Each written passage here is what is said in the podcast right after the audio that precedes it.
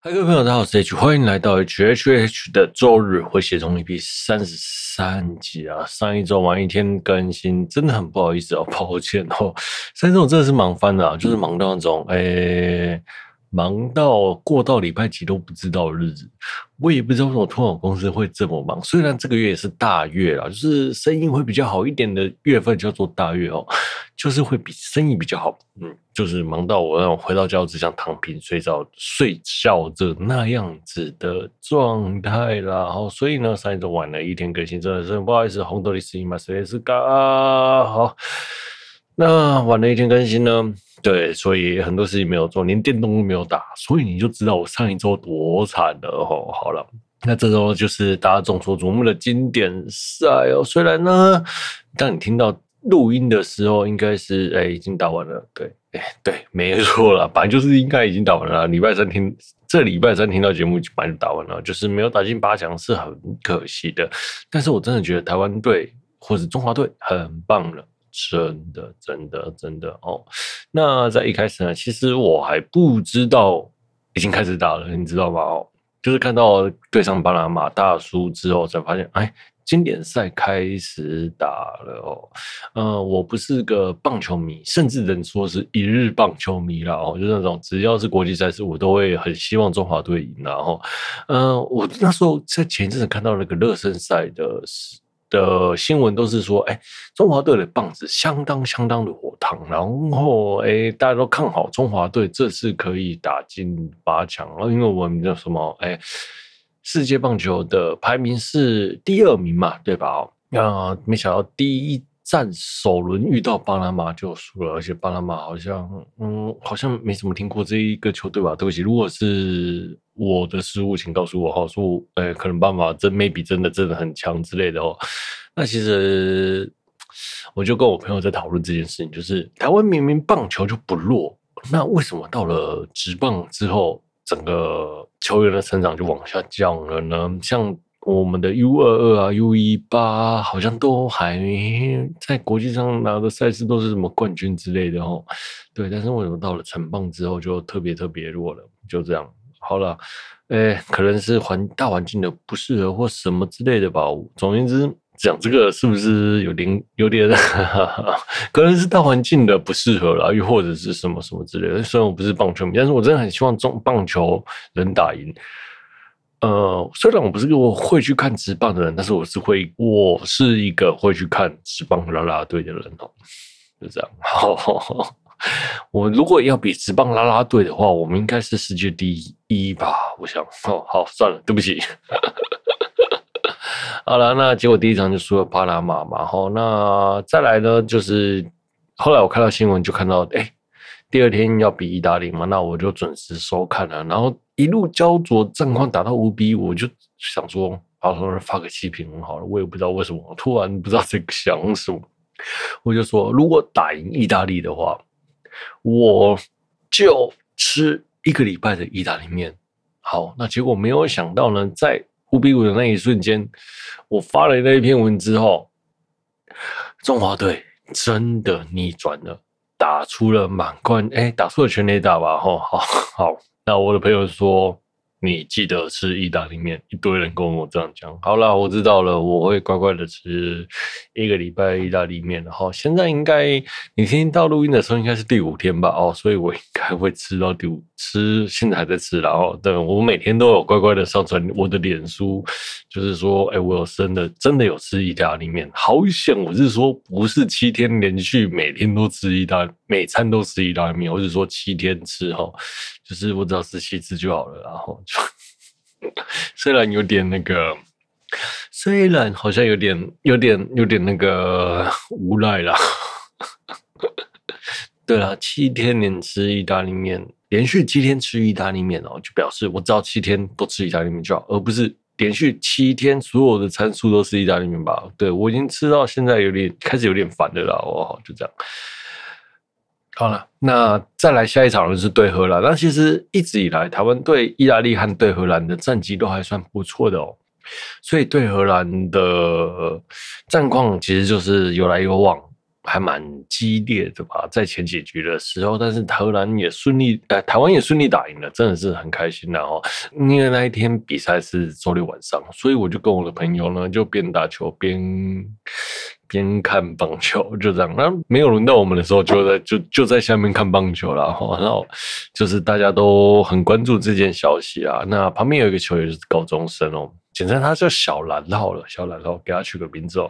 小蓝呢就在跟旁边跟我聊棒球啊，HBL 啊，然后高中锦标赛有没有？其实其实他好像以为我很懂棒球，但是后来我就跟他说，我其实我是一日球迷而已啦，就是只有国际赛事才会看的这一种。然后，但是他就聊得很开心，然后高中生。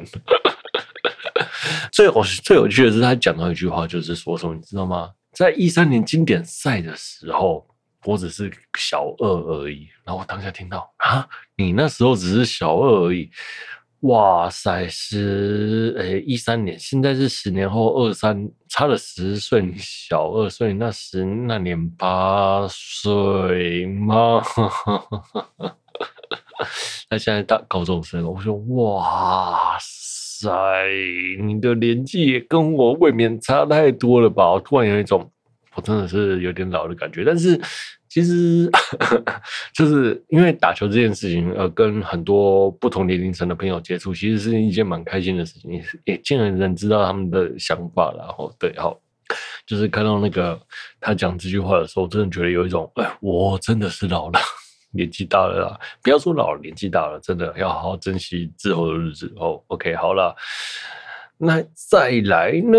他就聊到一三年的经典赛嘛，然后一一三年经典赛，他就说，那那年他小二，他没看到。那我说哦，我有看到，就是有王建民啊，有郭宏志，有陈金峰啊，哦，那一场真的是该说是中华队历历年来最强的嘛。那时候，呃，哎、我的。收听年龄层都是三十岁以上啊，所以大概这些人，什么王建民、郭宏志，大家都是很熟悉的。真的，每年那年我们都嘛是一起在看洋基打球啊，然后跟郭泓志、道奇打球这样子啦，好不啦？那对上古巴呢？其实对上古巴呢，就如果这场有赢，就可以顺利挺进八强嘛。但是就很可惜就没有赢嘛。哦，那。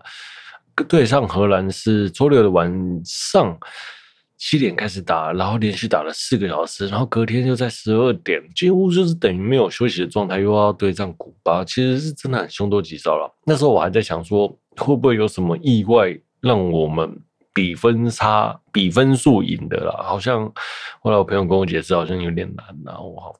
那历年来呢，对上古巴的战绩呢，大概就是三十年来赢两次啦。那荷兰跟意大利，意大利还算是三十年来可能输不到三次，或是意大利明明就是个强队，而且今年还特别强，你知道吗？哈，然后荷兰呢也是一样，哎、就是传统的强队啦，就是呃，能打经典赛都不是那种很弱的队伍啦，真的是哦。除了除了捷克，捷克好像没有，他们国家好像没有。职业比赛，然后就是征召出来，然后又一路打赢。捷克真的很厉害。OK，好，所以是能参加经典赛都不会是弱队了哦。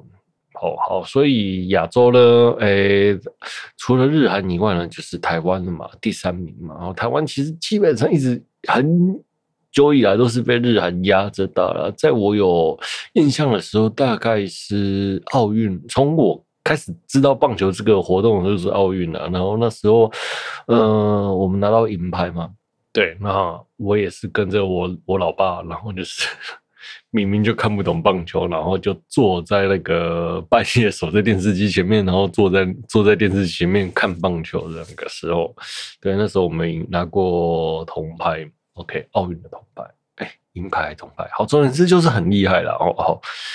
之后的棒球一直被我们称为国球，国球，国球。但是明明就是国球，然后好像明明就是那种我们在成棒前都很厉害，就是成棒后呃，选手却没有显著的成长，然后去国外的选手也有很多。其实台湾的棒球环境基基本上，我不是专业哈，对啊，我台湾的其实棒球环境基本上。并不是太好了，就就对于职棒这件事情来说，但是今年好这几年是有比较好了哦。那好的选手都去旅外了嘛，就再加上人口基数的问题，所以台湾的棒球人才可能就慢慢的没落了。呃，我有我同事啊，就是我的主管，他也是棒球迷啊。那时候我有跟他聊到经典赛的事情，他就跟我讲，呃，我们唯一有机会赢的是巴拿马哦。他私下整场都凶多吉少，我说哇，这一场真的是这么硬啊？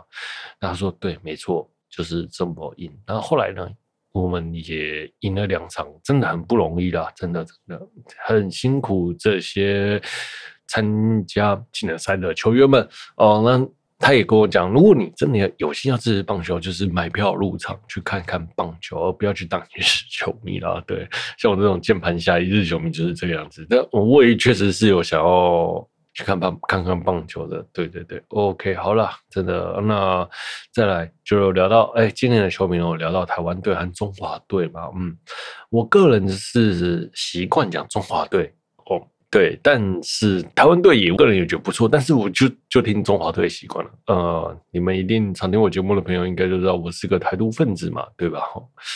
呃，台独或者是华统分子也可以，OK，就是。就是哎，我从小到大都听中华队到现在啊，所以我在某个理智上或是情感上，我还是很喜欢中华队的哦。但台湾队我也觉得很棒，就这样。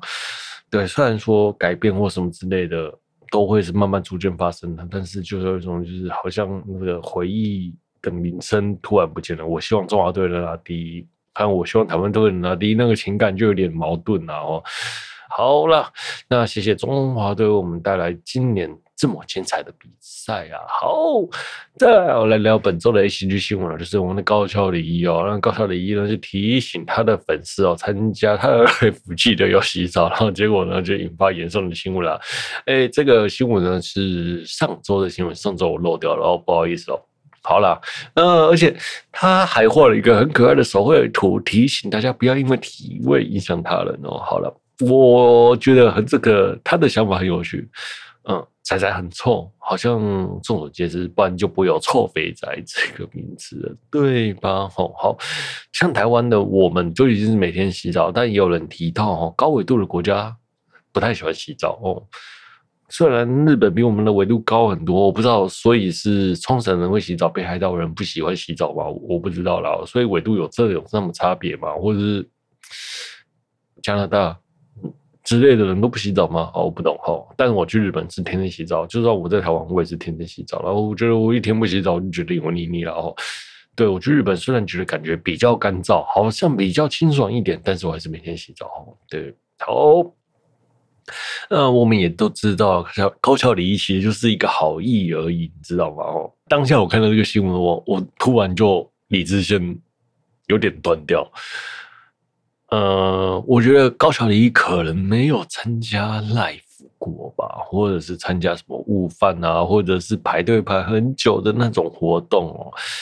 那种那种活动不是你洗澡然后拍那个不停的喷止汗剂就有用的，你知道吗？那现场排队肯定是超可怕的，你知道，只要是日本的那种大型活动的 live，或是台湾的。呃，日本大型活动 live 你肯定就是下午就会去了。如果 live 是六点，你可能一点就去那边排悟饭的啦。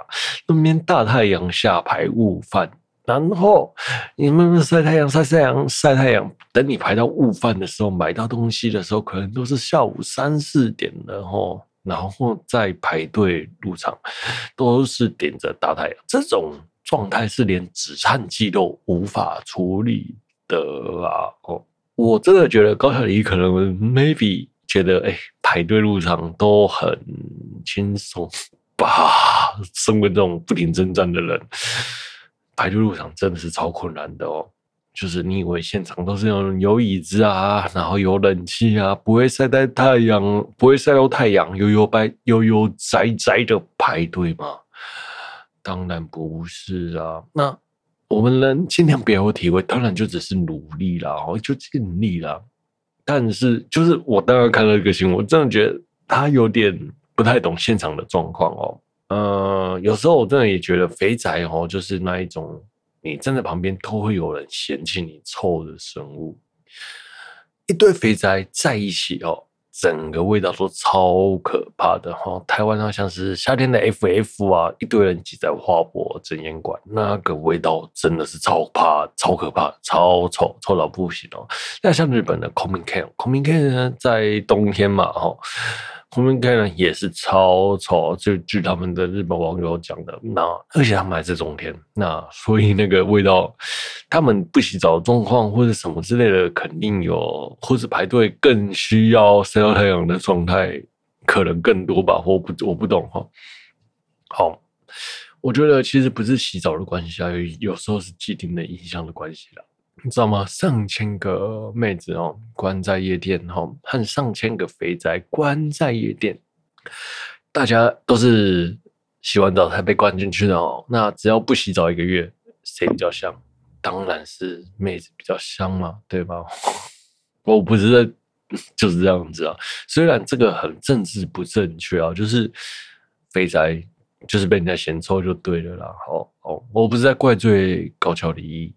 但是我只是想要替像我这样子的肥宅朋友们提出异议啦，就这样哈。虽然政治超不正确的，但是尽量洗哦，尽量喷止汗剂，就是我们能努力的极限了。OK，好，好。再来呢是台湾的 VTuber 那个性能。密入遭到死亡威胁啊！收到一名叫做 VT 破毁灭者的死亡威胁啊！那到了现在呢，那个经纪人呢决定要提告 VT 毁灭者。那 VT 毁灭者呢也就道歉，然后拍了道歉的影片嘛。吼，好。那台湾的 VTuber 呢，农农鼠呢也受到了威胁，啊，就中间也消失了几天哦。那上周呢，甚至还把 YT 的头像改掉，然后自己也删了，然后推也删了很多文章，然后很多敏对于他自身本人的敏感消息也都删了很多哦。后来呢，学姐出来就是跟粉丝讲说，他不会毕业的，然后请大家放心哦。那但是他也会对于这个人的行为呢，会告到底的哦。好了，那聊聊这个 VT 毁灭者。VT 毁灭者，我真的觉得他是个白痴哈！以为讲话不用负责任吗？哦，然后被告就马上道歉，那表示他知道自己在干嘛，他表示他知道他录这个影片一定会伤害到人哦，他知道乱讲话是会有后果的，他是一个成年人，所以他马上就道歉，他知道这些利害关系哦。如果是国中生哦，可能国高中生，我觉得都还有教化的余地，你知道吗？就是十八岁以前，他们可能做错事，我个人会觉得比较宽宏大量一点。但是这个这他处理事情的方法就不是小朋友了，知道马上要道歉。好了，我真的觉得。成年人哦，做出这样的行为，就说我要杀害了谁谁谁，这些人真的是该死或什么之类的，然后以为在公众的网络上录影片，然后上传网络，觉得自己没有问题，根本就是有病吧，根本就是有精神疾病吧。我真的建议他们要被关起来，有病就应该看医生。那我也支持这些 VTuber 们呢，搞到底。OK，好，我们休息一下。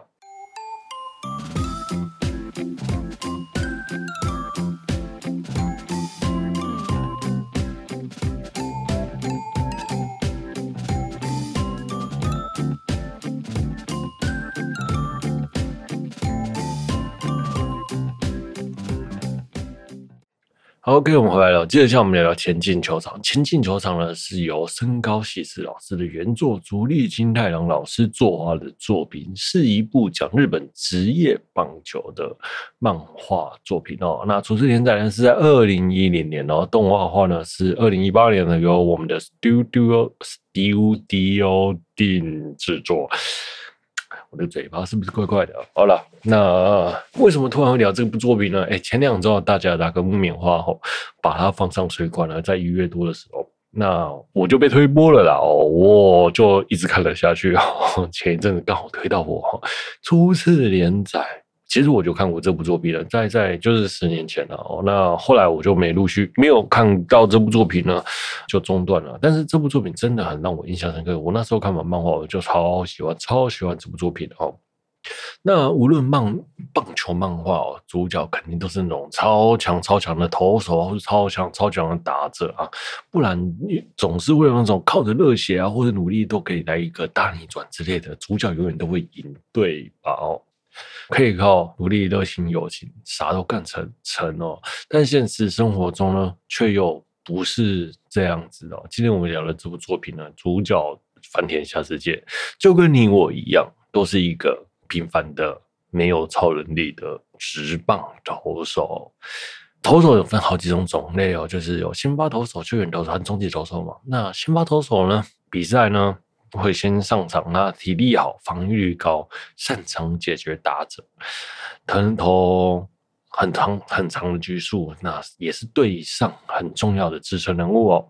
好，那再来呢，奠定了胜机，把对方的击球数防御住之后。就会有救援投手出来打击哦，救援投手呢，则是负责比赛的末段，不让球被打击出去。那中继的投手呢？中继投手就是我们的翻天下之界”，“翻天下之界呢，就是替补先发的投手，在救援投手前上场。那比较能投长期数的叫做长中继哦。那比较就上来解决一名打者就下去的，就是任务型的投手。今天呢，我们聊了“翻天下之界，一开始就是一名任务型的投手，也就是在一群职棒里面最不起眼的那一种。那我们的番田夏之介呢，对于年薪很执着，他认为职棒生涯相当短暂啊、要在职棒的期间赚足退休金，否则一般的选手退休之后没有好的生活技能，生活就会被大打折，生活品质就会被大打折扣。所以他也有一句话。他认为球场前眼角膜啊，他相当相当的在乎钱哦。哎，他有个特殊癖哦，就是是会把全日本的职棒的球员年薪记起来哦。那他的年薪是一千八百万，那所以呢，只要他在比赛的时候遇到比他年薪低的打者，他就有莫名其妙的自信能过赢过对方，而且球威相当的凌厉哦。但是他如果遇到年薪比他高的球选手，反而他就会害怕他的选手球威就会逊色，然后就会被打出去哦。那他那他的心态有点超级势利眼哦，就是他害怕自己被落打者打过去。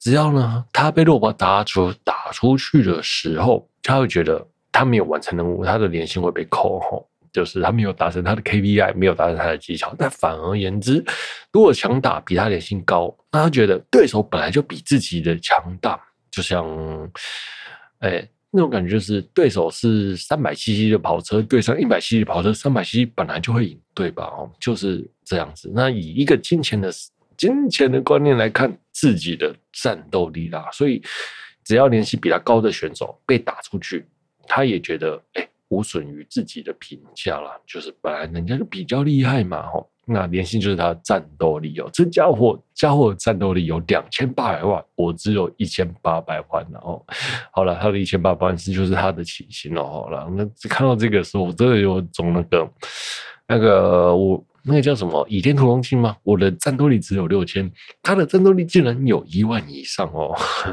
呵 好险，女主角那个小雪没有在那个，没有在，没有跟那个番田讲说我在大阪等你哦，好烂死了哦，好了好了好了，但是那个金额呢，一旦超过他认知的数字，就他达不到数，他反而就会增长哦，就是没有那么强烈的得失心，那个数字大概就是亿啦，一亿两亿，就是他无法，他觉得自己无法达到，所以他就没什么。那种得失心反而得得好哦。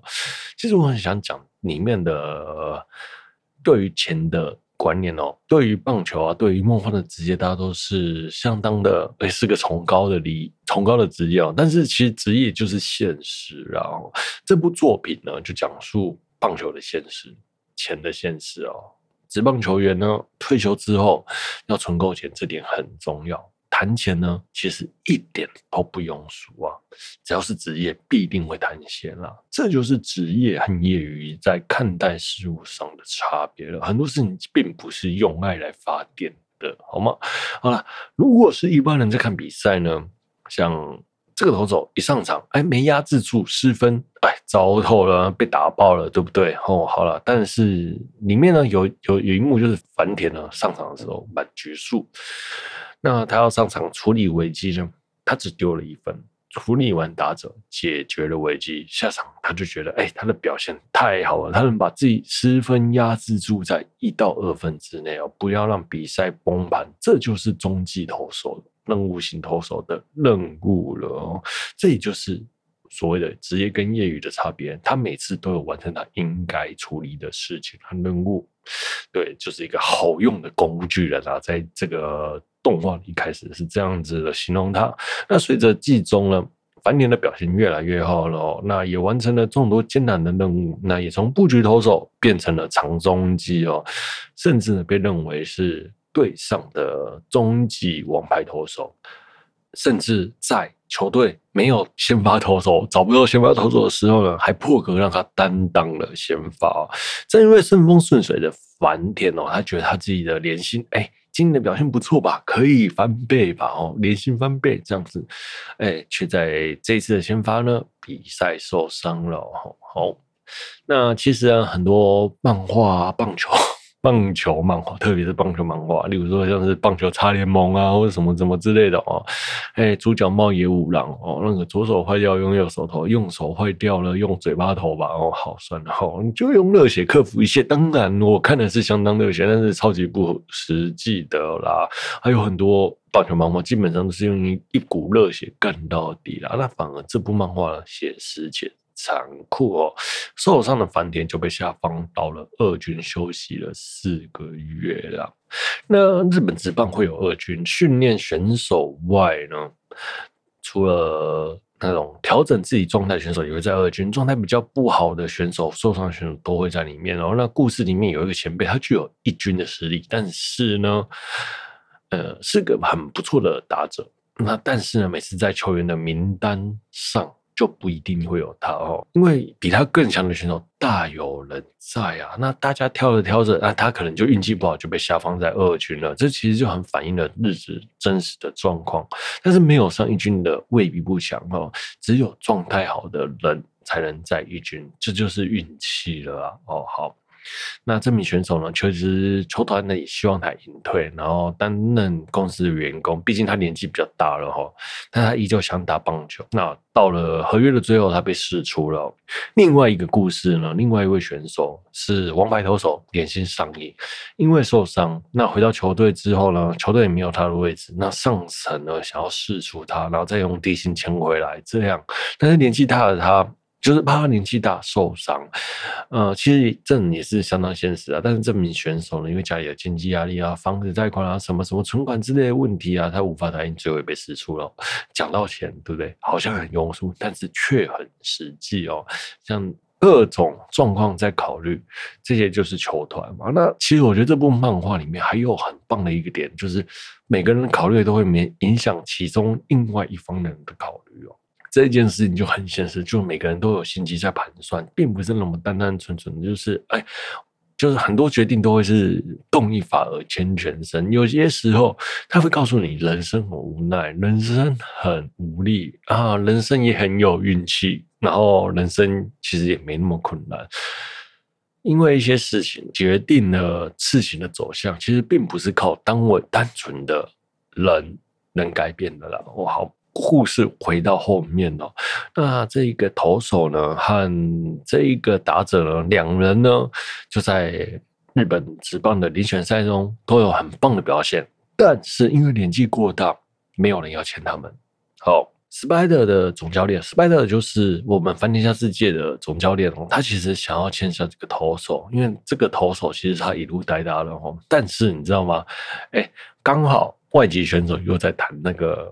棒球的合约哦，就是他们队上的球合约，外籍选手便宜又大碗，那签这个王牌投手的签约金其实是很高的，所以球团也不见得喜欢签这样的选手了。那前面有聊到这两个投打都表现得相当不错，但是在遴选会上却没有日本球团要选他们。那这就是人生，这也就是生涯啦，职涯就是这样。他们可能。也认为他自己的棒球路走到这里了，但是最后呢，因为他们优异的表现了，就台湾的球团打电话给他们，邀请他们来台湾打棒球啊，这也是就是天无绝人之路了。有些时候你会觉得人生看起来未必没有机会了，就绝望了，对吧？哈，那拼搏到最后一刻，反而有了意外的转机了。我觉得这部作品真的是。反映了那个真实的残酷外，然后就是告诉大家，其实人生也没那么绝望啦。其实很多故事都是重重提起，轻轻放下啦。这种人生的酸甜苦辣，当我在这个年纪在看这部作品的时候，真的觉得，对啊，这就是人生，并不需要这么执着啦。OK，好。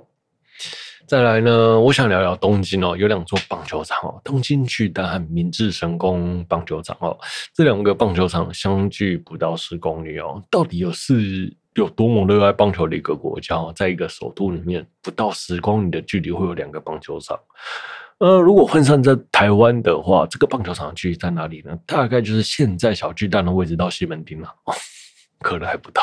可能，呃，可能还要更远一点哦。就是在这么近的距离里面，竟然有两个棒球场，那所以这个国家真的很喜欢打棒球哦。那像东京巨蛋，呃的主场是读卖巨人，以前是杨代钢，日台湾很有名的选手杨代钢在里面。要在二零一九年的时候，我去日本吧，然后，然后我就跟我的朋友在御茶水，御茶之水，OK 哦，然后他们呢。三个人都是邦邦的粉丝，拖着我，不要说拖着我，带着我，我去看邦邦的那个实体专卖店 ESP 哦，然后就大家都在那边看吉他，看得很开心哦，我没有哈，好。好了，他们就逛得很开心了，真的。那时候我其实已经是半退役的状态了，所以我就没有什么在看其他的东西，因为我觉得器材够用了，要么就是一直买效果器之类的。好了，综合效果器了，好了，算了，就这样。嗯，哦，这边讲那个，那我们逛完了御茶水之后呢，就一路散步到了东京巨蛋，那就看到那个东京巨蛋的氛围。然后当下其实有点想要进去看棒球的，但是后来 我另外一个两个朋友就说他们不是棒球迷，就没有去看了。但是那个氛围是让蛮让我觉得蛮开心的啦，就是棒球的感觉，那种日本喜欢棒球的感觉。然后大概是下午四五点，就陆陆续续有球员进场，然后拿着啤酒，然后很开心这样子。嗯、我觉得很多时候都是做事是看一个氛围啦，好好。好，那旁边呢？东京巨蛋旁边就是后乐园嘛。后乐园就是那个有拳击场哦，就是那个我们那个木之内影部哦，就是常常在那边打拳击啦。OK，好，好，接下来聊聊繁田的球队哦。繁田隶属哦明治神宫 SPY 的自主队哦。那明治神宫棒球场其实就是他们的主场。现实中呢是养乐多燕子队哦。好，那明治神宫棒球场这附近有什么东西呢？大概就是有新宿医院、明治神宫，然后还有皇居哦。这几个地方我都蛮推荐去的。如果你有喜欢，就是有去日本的朋友，可以去逛一下这些场景。我那时候去新治医新宿医院哦，新宿医院你其实里面有很多新海诚的那个那个叫什么《营业之庭》。的作品里面的场景哦，如果你喜欢营业之，你喜欢新海诚的，可以去看一下哦。然后顺路去明治神宫，明治神宫就在旁边而已，走路就可以到。那明治神宫真的蛮漂亮，就是树真的蛮高的。然后你也会发现，呃，原来日本哦可以在都市里面养那么多树，该怎么说？那个树根本就到森林的状态了。那个树真的很高，那个比植物台湾的植物园、台北的植物园还可怕。就是他们能把城市跟都城市跟森林公园啊混合在一起，然后安排的很好。我觉得这真的是那个比例拿捏的相当不错的。我明治神宫也推荐大家去哦，就很棒。好，那再来就是皇居，皇居的部分呢，如果你是一个喜欢慢跑的朋友，我会推荐你去皇居啦。哦，皇居很棒。呃，我有去皇居绕了一圈，跑完一圈十公里了。台湾就没有那种有清幽，然后又有树，然后车又少，然后又可以慢跑。它的环境真的很棒。我那时候呢，因为在一九年的时候，我还有持续在慢跑，现在还依旧也是有在慢跑，只是跑的没量没那么大。那我有特别去那个地方，那个人那个地方被大台湾的人称，应该是全世界的都被称为日本的慢跑圣地吧。那我去了，当下原本想说要就是换好全部的慢跑装备，然后去跑。呃，但是因为流程时间的关系，所以我就背着背包，穿着牛仔裤，然后就跑了一圈十 K，就是那个在半夜下，然后跑十 K 这样子，不是半夜啦，就是黄昏啊，然后跟着一堆那个日本人啊，还有外国人这样子跑一圈。其实我觉得黄区是蛮好逛的，然后皇居也是蛮知名的景点的。那给了喜欢自卫队里面的圣地就是皇居嘛，有有提到它。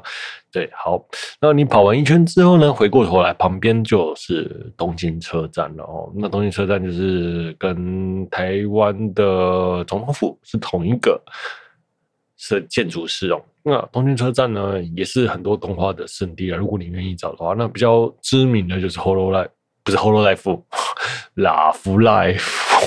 哦，那圣罗哈雷选就是在那个场景呢。好，OK，好。那除了这几个场景之外呢，就是再聊到就是银座的酒吧，银座的酒吧，我消费不起啊，所以我不会去了哦。如果有知道是哪间店的，可以我可以去楼下看一下哦。好，那故事中呢，有一个叫做惠比寿的味品食堂在银座哦。翻天呢最喜欢比赛完之后到这个地方呢吃炸鸡炒饭、啊。那这反正还有喜欢去一个烧肉店了，我也不知道在哪里找不到哈。如果有知道的朋友可以告诉我哈。好，那除了这间炸鸡炒饭相当相当的炒好吃，所以炸鸡炒饭就它就是咸酥鸡加一盘炒饭放在一起就变成炸鸡炒饭。我看到画面的感觉是这个样子。好，那他也呢想看里面的服务生，就是里面的服务生就是那个可爱的小雪。那顾客来吃饭呢，除了饭好吃之外，就是想要跟那个小雪聊两句哦。那小姐呢是一个职棒的球迷哦，她喜欢大阪的球队，因为她是大阪人哦。繁田呢就是一个没有名气的职棒选手，他来这边吃饭很多次，但是小雪都没认出来，就连其他的顾客都没认出来哦。好了，然后这个我真的觉得繁田真的是超级平凡的了，哈哈哈，就是那种平凡，然后就连吃饭的地方都很平凡。那其实我就很想哦，啊，假如有机会。真的，就是有机会找到了这个味品食堂的原型，我还真的蛮想去吃一下炸鸡炒饭的，然后配一瓶啤酒，然后看着棒日本的棒球之类的，体验一下当反田下之介的感觉啦。好了，OK，今天的节目就到这了。我是 H 哦，如果你有喜欢我节目的朋友呢，欢迎订阅、分享，也欢迎在 Apple Podcast 五星推播我的节目哦。如果本期节目有疗愈到你呢，那这是。再好不过的事情了。我是 H，我们下周见，拜拜。本期节目是由台湾棒球加油的我为您放送播出，拜拜，See you next time。